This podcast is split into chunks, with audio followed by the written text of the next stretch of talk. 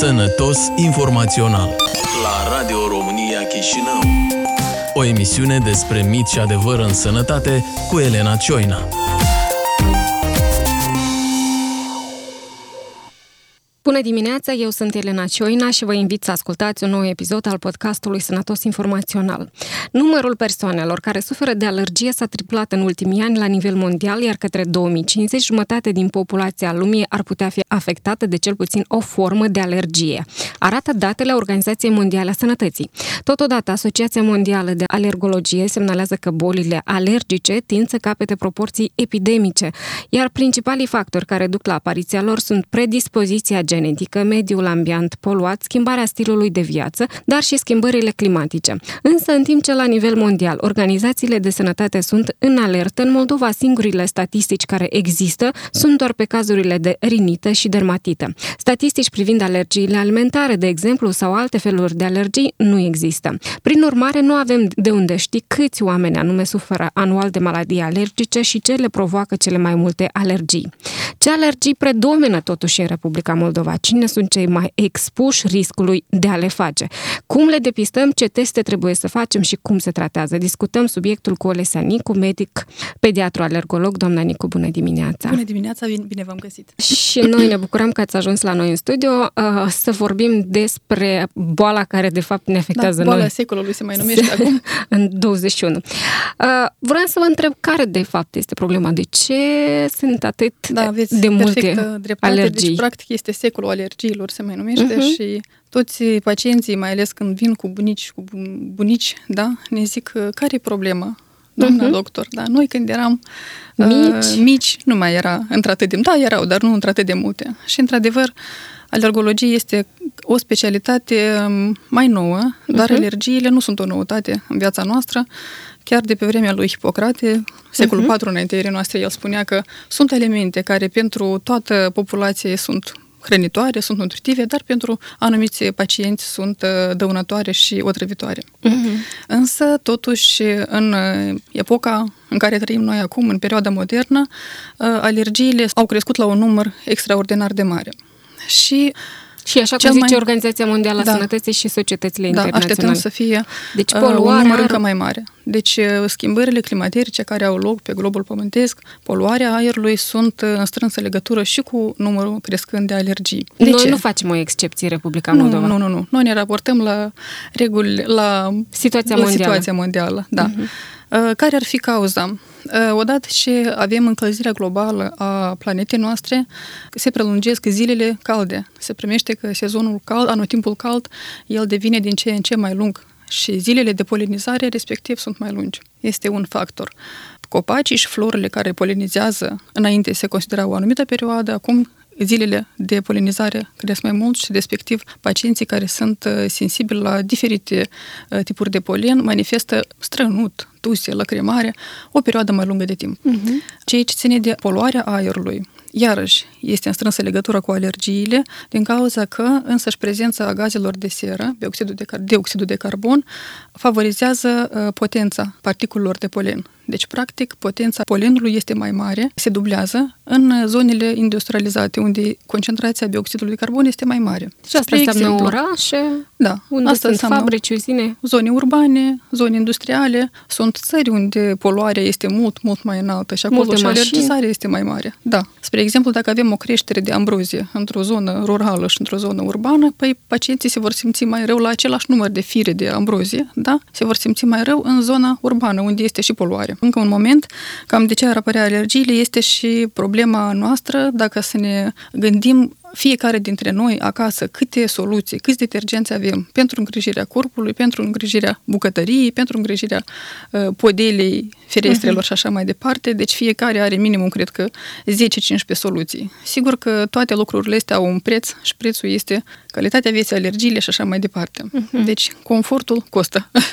Deci, inclusiv aceste produse de igienă, da? Da, au potențial de alergizare. Sau au potențialul. De alergizare, da puțin câte puțin, dar se alergizează. O problemă foarte discutată este acum în ce condiții copiii cresc. Cu cât ei mult, mai mult stau la bunei, la țară, cu cât mai mult copiii se joacă în noroi, uh-huh. da, ei sunt mai sănătoși. Pentru că puțin câte puțin își dezvoltă o toleranță imună. Iar cu cât noi vom uh, spăla de fiecare dată, da, trebuie copiii să fie îngrijiți cu igienă, dar nu să exagerăm. Uh-huh. Da. Asta nu înseamnă că sterilizăm tot în casă. Nu sterilizăm, da, mai rău și facem. nu la fiecare biscuit scăpat jos și băgat în gură da, el da, da. scoatem. Deci, deci îl lăsăm. Îl lăsăm. Nu. Și dacă intră în grădină la bunica și mai ia o căpșună așa din, din grădină, așa? nespălată, e bine. Nu, nu de la piață, grav. sigur că o spălăm. Creșterea asta a numărului de cazuri de alergii se manifestă în ultimii cât 10 ani, 15 ani sau e o perioadă totuși mai scurtă, pentru că înțeleg că până în 2050 noi jumătate din populația lumii ar putea să fie alergică. Este destul de alarmant ceea ce ne spune Organizația este, Mondială a Sănătății. Creșterea este direct proporțională cu dezvoltarea economiei și industriei. Uh-huh. Cu noi... cât noi ne dezvoltăm, cu atât și um, problema alergică crește, din păcate. Uh-huh. Noi, Republica Moldova, spuneam că practic nu avem niciun fel de statistici decât uh, câte rinite, câte dermatite. Probabil astea sunt da, cele mai frecvente, dar de ce nu se ține o evidență și a celorlalte? Da, într-adevăr, deja a apărut uh, necesitatea um, de a introduce registrele naționale pentru alergie alimentară, pentru pacienții cu astm bronșic. Ele sunt careva cifre calculate în cadrul cercetărilor efectuate pe astm, pe rinită, dar ceea ce ține de dermatita de uh, alergie alimentară, noi nu avem cifre exacte. Uh-huh. Este o problemă aici la mijloc și migrația uh, populației țării noastre. Noi foarte mult populație avem în afara țării. Și din cauza asta este undeva și, chiar dacă am face o statistică, ar fi într-o anumită măsură eronată, pentru că, practic, o mare parte este plecată în afara țării. Bun, da. Dar oricum, oricum, sunt, statistica sunt este cei, nevoie de făcut. Da. Sunt cei rămași pe loc aici, de care sigur. consumă în fiecare de zi sigur. și alergii. Sunt sigur că aveți foarte multe. Da, desigur. Însă și ponderea alergiilor este uh, cam echivalent cu țările vecine, cu România, cu Ucraina, în general cu uh, această zonă a, a Europei. Uh, dar dacă vorbim la nivel mondial, uh, incidența alergiilor este diferită în diferite țări. Uh-huh. Din practica dumneavoastră, câți copii aveți când sunteți pediatru și sunt sigură că vă caută mamele mulți, neîncetat? Mulți, Iată, foarte într-o mulți. zi aveți 10 pacienți, într-o lună, ați încercat uh, să numărați? Vedeți că noi lucrăm în, în spital municipal unde stau copiii internați. Și, practic, uh-huh. avem copii care sunt în, cu stări mai grave. Uh-huh. Majoritatea pacienților care prezintă forme ușoare se adresează la policlinici. Deci fiecare medic, alergolog, are un anumit uh, spectru de dacă vorbim uh-huh. de mhm. gravitatea pacienților. Dacă la policlinică este un contingent de pacienți și la spital ei sunt practic pacienții cu agravare care vin. Uh-huh. Dar sunt mulți, foarte mulți. În general, care sunt uh, alergiile care predomină în, în țară la noi? Dacă vorbim de concret diagnostic, uh-huh. da, este alergie alimentară, este dermatita atopică, care este o alergizare cutanată, este astmă bronșică, rinită alergică și sunt uh-huh. foarte mulți pacienți. Este o tendință de micșorare a vârstei, deci pacienții micuți deja cu procese procese alergice urâte. Uh-huh. Și uh, aveți o explicație? De ce se întâmplă? De ce sunt atât de alergici? Că parcă nu am fi noi chiar așa de industrializați cum sunt, uh, Este zicem, și terenul genetic la mijloc. Țările da? vecine sau Dacă, țările din Occident. Da, întotdeauna este și terenul genetic, pentru că sunt părinți care ei singuri sunt uh, cu o careva patologie alergică. Și în așa caz, dacă un părinte, spre exemplu, prezintă oricare manifestare alergică, oricare diagnostic, fie as, fie o alergie alimentară, păi riscul ca copilul să dezvolte și el o uh-huh. patologie alergică este aproximativ de 35%. Asta dacă un părinte... Dacă un părinte, da. Dacă sunt ambii? Dacă ambii, atunci uh, riscul crește la 60%. Dacă ambii au diferite patologii alergice. Uh-huh. Iar dacă ambii au aceeași patologie, de exemplu, ambii au alergie la laptele de vaci, la proteina uh-huh. laptele de vaci, păi riscul copilului crește deja la 80%. Sunt riscuri foarte mari. Ce se poate întâmpla cu un copil care, să zicem, și mama și tata uh, sunt alergici la laptele de vaci, dar n-au ținut cont de, de lucrul ăsta și au dat care este riscul pentru un copil, în afară de a uh, face da. niște bubițe pe, pe Este corp. riscul de a apărea reacții alergice severe. Uh-huh. Și pentru a nu ajunge la așa risc, uh, s-au schimbat foarte mult ghidurile de prevenție. Adică ce am putea face noi înaintea ca copilul să uh, guste acel uh, lăptic de vaci, uh-huh. da? Ceea ce înseamnă că este un regim uh, foarte important un regim nu hipoalergic, dar din contra expunerea.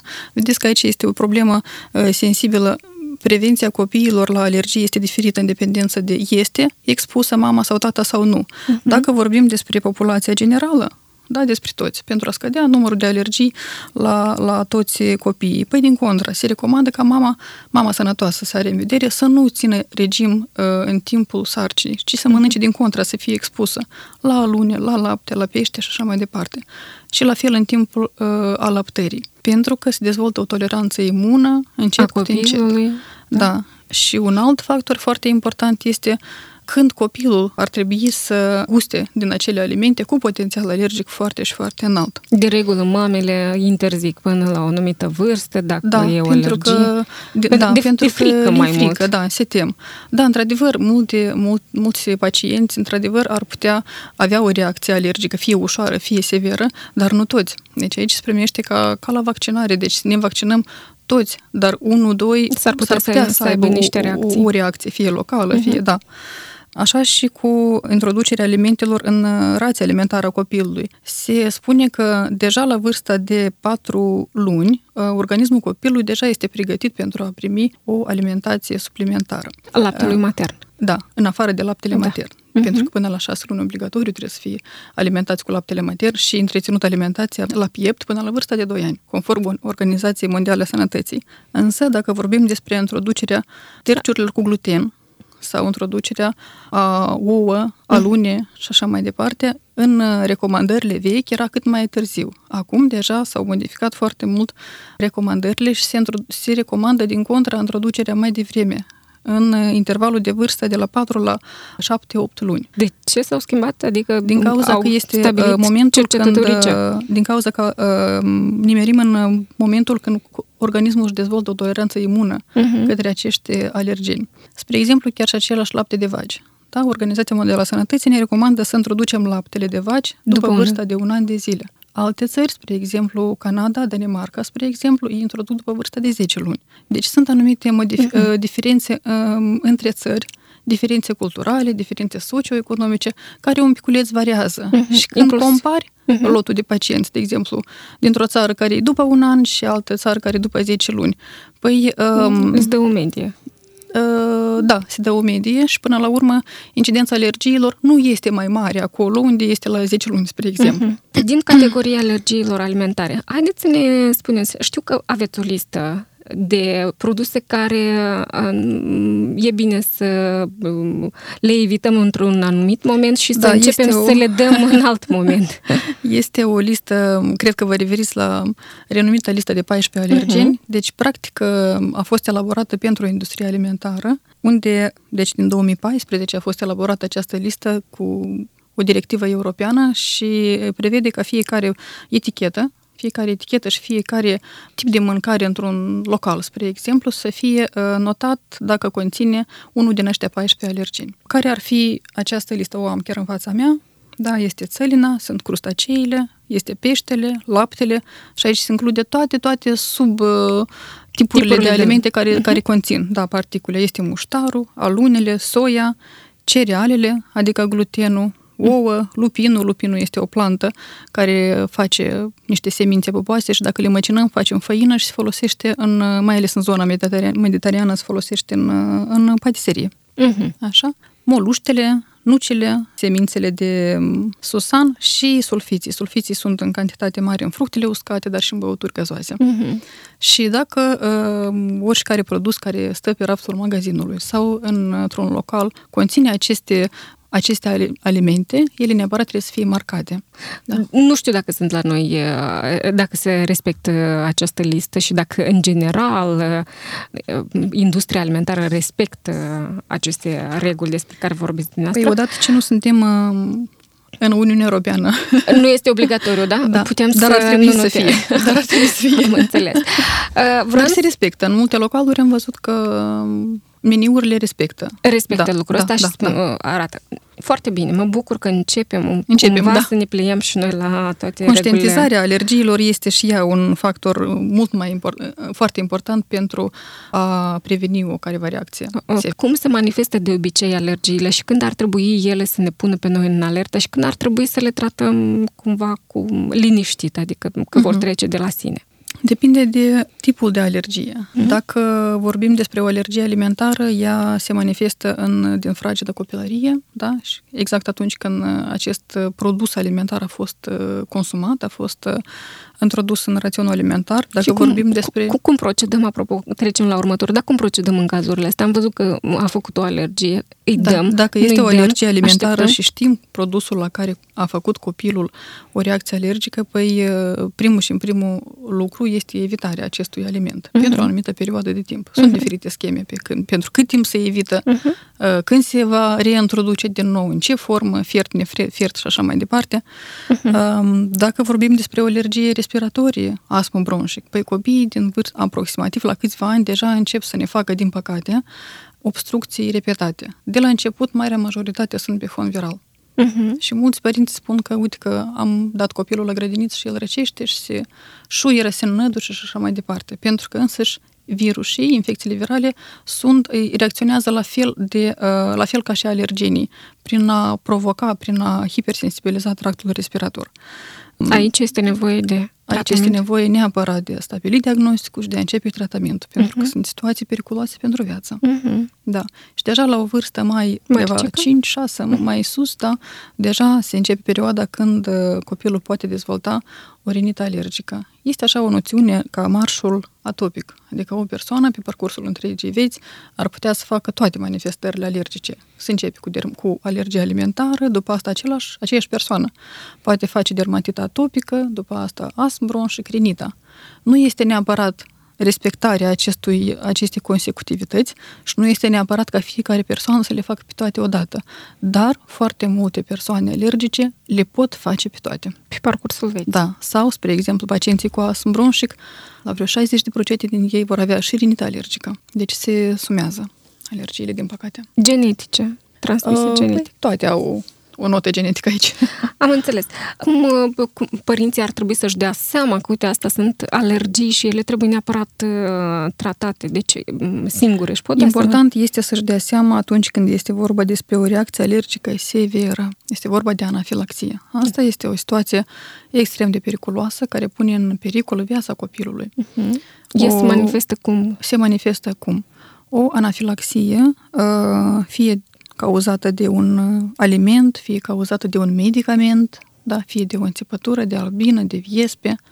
Pot, pacienții pot manifesta erupții pe piele, pete, umflături, sufocare, da, umflături a buzilor, a limbii acestor moi, uh-huh. sufocare și dacă pacientul mai are și vertij, da, uh-huh. slăbiciuni pronunțate, dacă mai scade și tensiunea, păi deja intră în faza de șoc anafilactic. Uh-huh. Ca tratament de urgență, aici este o mare problemă ca atare, pentru că tratamentul de urgență este cu autoinjector de adrenalină care în țările, în, în majoritatea țărilor, pacienții alergici au acasă, în trusa de prim ajutor medical, o seringă de adrenalină pentru administrare de sine stătătoare. Chiar și multe restaurante spre uh-huh. exemplu, în Statele Unite, unde se servesc mai ales produsele de pește, unde este nucă în, în meniu, în trusa lor de urgență tot este acest autoinjector de adrenalină.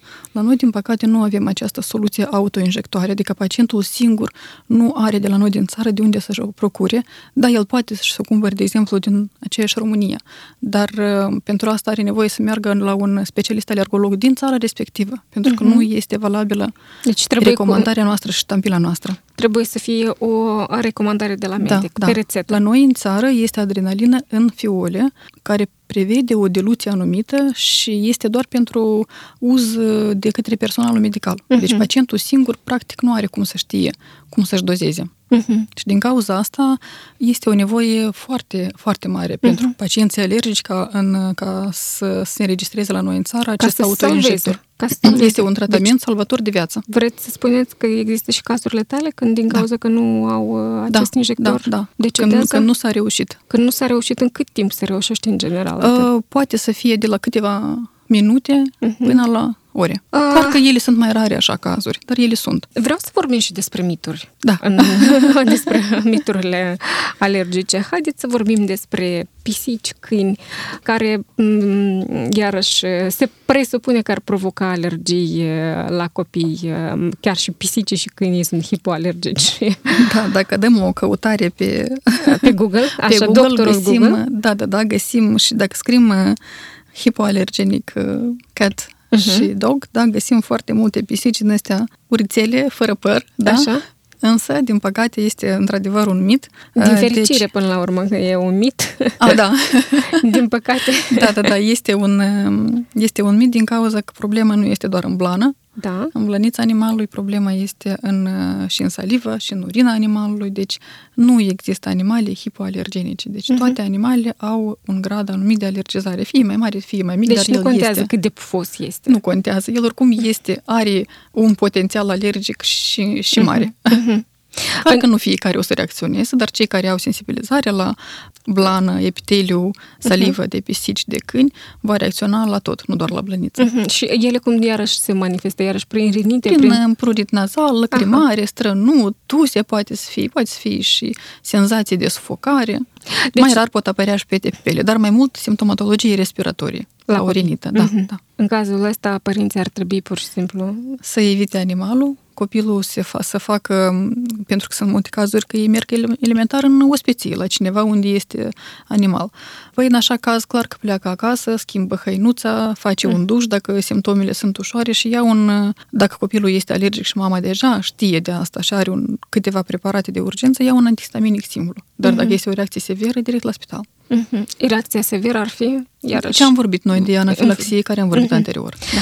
Sportul. Sportul poate provoca uh, o alergie? Uh, Spuneați că Da, se da. mai Deci, întâmplă, dar în uh, anumite situații. Sportul este o parte indispensabilă în uh, viața de zi cu zi a oricărui pacient, fie el alergic, fie nealergic. Dacă vorbim despre pacienții cu astm bronșic, mulți părinți evită să dai copiii la sport.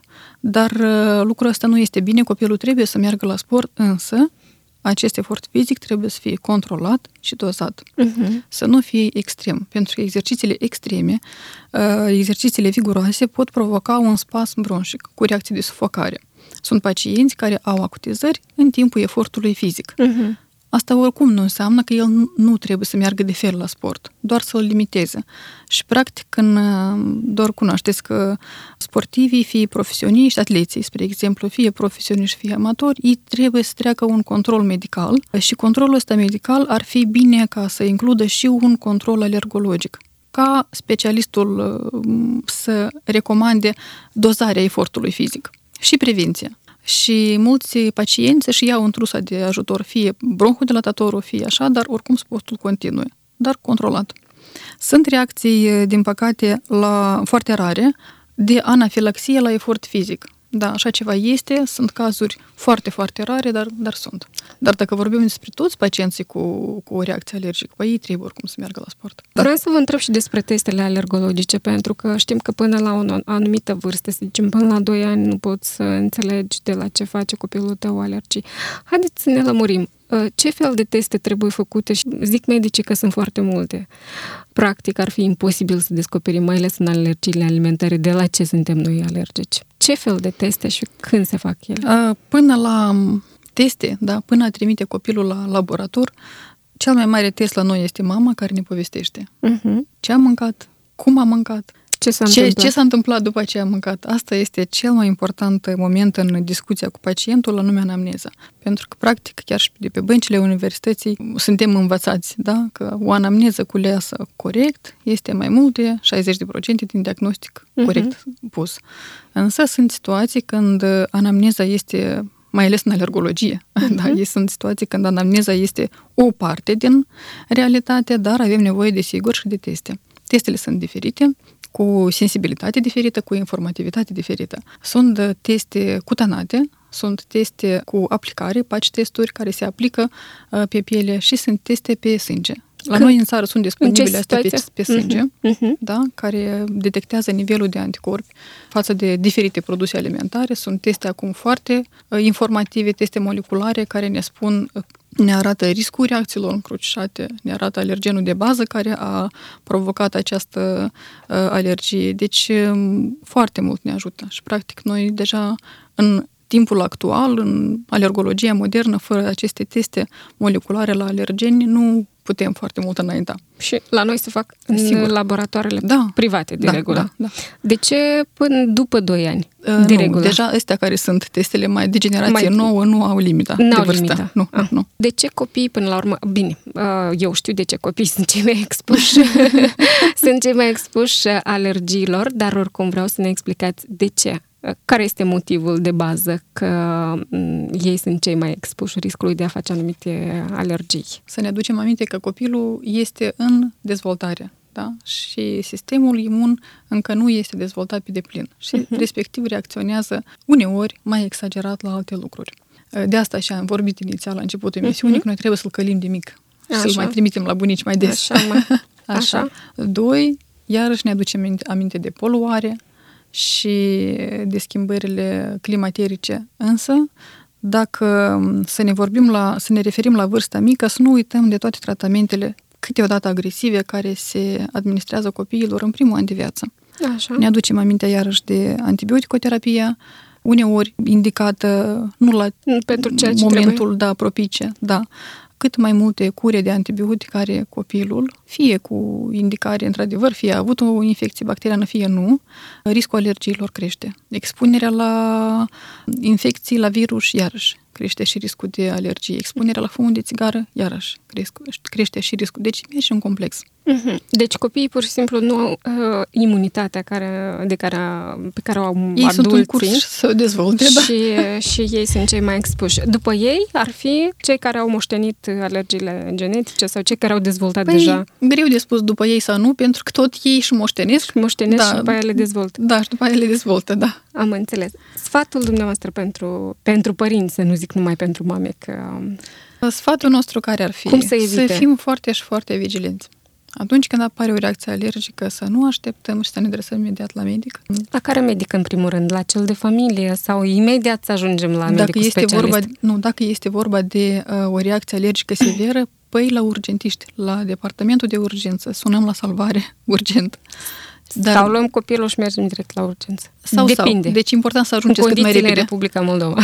Iar dacă îi vorbim despre o, o problemă mai mocnită, așa, mai Uh-huh. care durează încetișor, dar nu foarte, foarte sever, păi atunci este specialistul alergolog care va face schema de diagnostic, schema de tratament și va monitoriza copilul ăsta pe o perioadă lungă, lungă de timp. Vă mulțumesc foarte mult. Vă mulțumesc și eu. Dacă mi-a scăpat ceva din întrebările care vi le adresați mai des uh, mamele care ajung la dumneavoastră, m, ni le spuneți. Dacă nu, Cam am cuprins așa. le-am epuizat. Cam le-am Bun. epuizat. Uh, Mai adunăm altele pentru o altă emisiune. Vă mulțumesc mult și multă sănătate. Mulțumesc foarte mult pentru că ați acceptat să veniți la noi în studio. Uh, Da, și eu vă mulțumesc. Vă reamintesc că în studioul la Radio Chișinău a fost Olesea Nicu, medic uh, pediatru alergolog. Am discutat, bineînțeles, despre alergii și evoluția acestora, forme, prevenție și tratamente, mituri și adevăruri despre alergii. Podcastul Sănătos Informațional poate fi ascultat și pe platforma sănătateinfo.md în rubrica interviuri. Cei care navighează pe net de pe telefoanele Android își pot descărca și aplicația SoundCloud, unde găsesc toate podcasturile Sănătos Informațional. La fel pot face deținătorii de iPhone, care deja au instalată aplicația iTunes, iar sâmbătă pe frecvența Radio Chișinău, frecvențele Radio Chișinău, că sunt mai multe, podcastul va fi pus în reluare la ora 10 pe curent. Ați ascultat emisiunea Sănătos Informațional cu Elena Cioina. La Radio România Chișinău. Împreună combatem miturile din sănătate.